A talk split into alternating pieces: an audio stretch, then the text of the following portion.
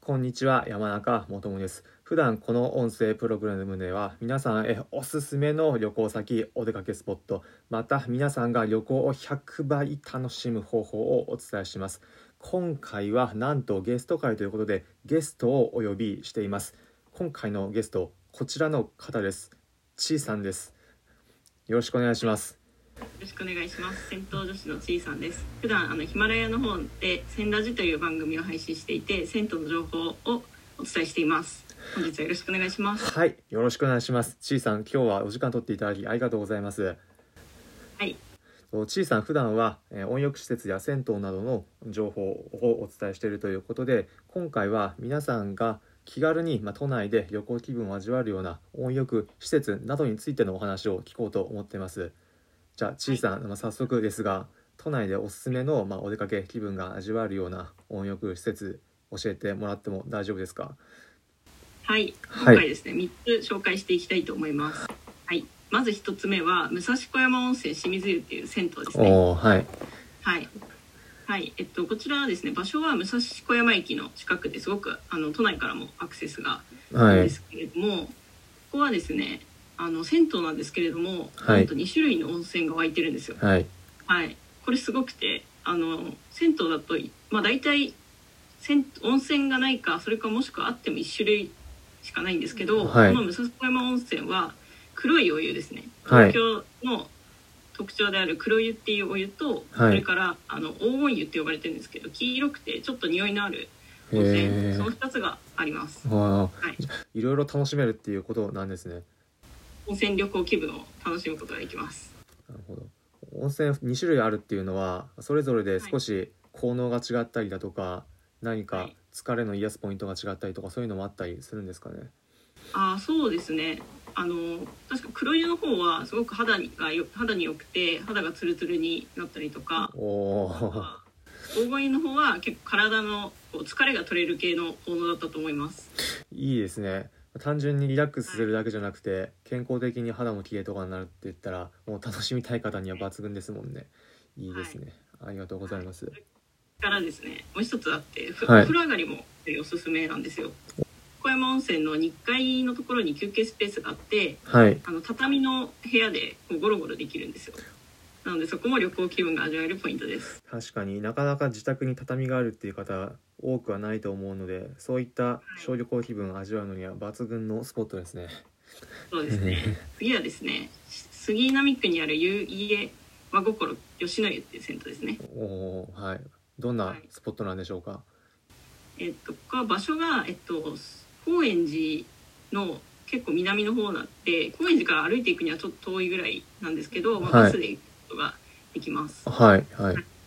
で、その逆にアクセスが悪いところがちょっと旅行気分を味わうポイントかなと思うんですけれ ども、街歩きも楽しめるってことですねあそうですなるほどはい、はい、そうですそうです。で、この吉野湯はなんか銭湯の割にはすごく広くて、はい、へあのなんか一軒家風なんですよね見た目が。え楽しそうなんかはいそう楽しいですよ入ると、はいまあ、広いこうスペースがあってはいでかつあのここのおすすめは露天風呂なんですよ、お露天風呂があるんですね都内なのにそうおはい、銭湯だと結構露天風呂があっても浴槽が一つしかないっていうケースが多いんですけどーはいこの吉野湯はですねなんと浴槽が、えっと、3種類あります露天風呂に露天風呂なのに3つもあるんですか普通の温泉地の温泉宿みたいな感じですねそうですね、うんしかもサウナも屋外にあっておすごいサウナと水風呂をはい外で楽しむことができるという、もう本格的なまあ都内にはなかなかそんな施設あんまりイメージがつかないんですけどそんなところがあるんですねそうなんへですよ、えねはい。あとですね、あの近くにすごい大きい公園があって、はいこ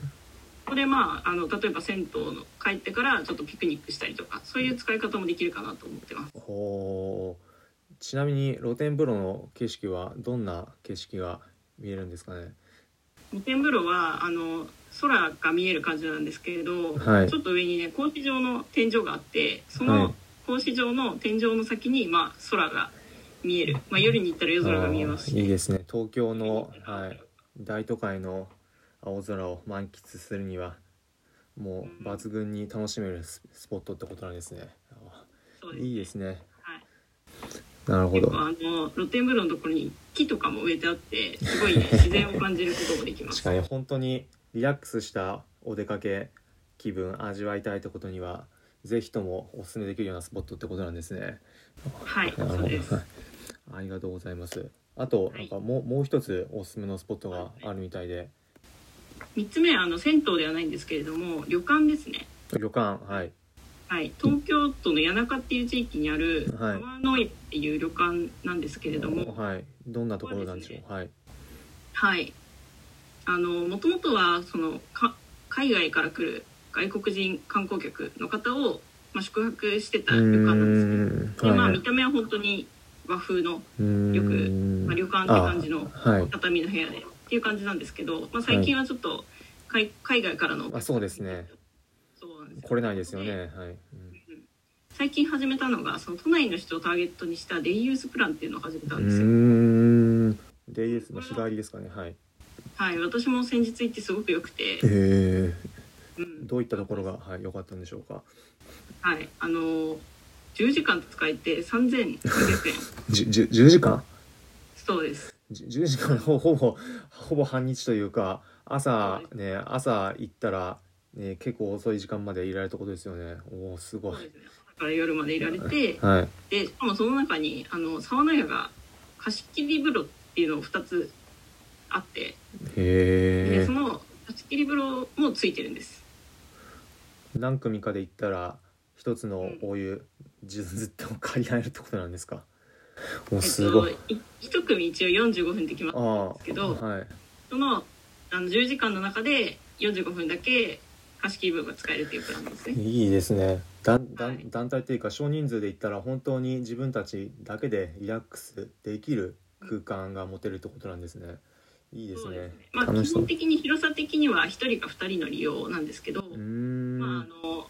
遊びに行くのもいいんですけど結構ねあのパソコン作業とか w i f i 電源もあるのあでそうなんですかそういうちょっとお仕事で使ったりすることもできますなるほどお湯に入ってリラックスして湯上がりで少しまた作業してみたいなそういった楽しみ方もできるんですねじゃあ、はいほそれこそできますはい気軽に旅行気分味わいながらワーケーション的な使い方もできるといいですねさすがさすが銭湯女子だけあって本当にたくさんいいスポットをご存知でいやありがとうごいざいやます行き行きたくなりましたはいどこもおすすめなのでぜひ行ってみてください、ありがとうございます。いや今回はありがとうございます。3つのスポットをちいさんに紹介していただいたので、ぜひこれ気になった方は一度訪れてみてください。まあ、最後にまあ今回のお話の中にもあったんですけど、ちいさんにまあ告知などがあれば、えー何かはいお願いできますか。はいそうですね私があの最近始めたちょっとイベント的なものでオンラインのイベントなんですけど YouTube であの Google のマップを見ながら銭湯を案内するっていうイベントをやってます、いや面白そうですね。はい、はそれが、まあ、バーチャル銭湯ツアーって言ってるんですけい。いどやはい。確かに戦闘好きの方もはいどうぞ。はい、ちょうどき今週末ですね9月26日の夜に、えー先ほど紹介した吉野湯を取り上げる予定ですのうでーんあのそちらも合わせてチェックしてみてください、はいいや戦闘好きな方も旅行好きな方もぜひこちらちいさんの要チェックでお願いします。 はい。はい。あの新宿の方でも先ほどの山中さんとコラボしてますので海外の戦闘事情について聞きたい方はぜひこちらも聞いてくださいありがとうございます。 ありがとうございました、今回は。ということで、あの、今回は銭湯女子のちいさんに都内のおすすめのお出かけスポット、温浴施設についての紹介もらいました。えー今回のゲスト、ちいさんでした。ありがとうございました。はいありがとうございましたと皆さんも旅行お出かけ楽しんでください。それではまた次回お会いしましょう。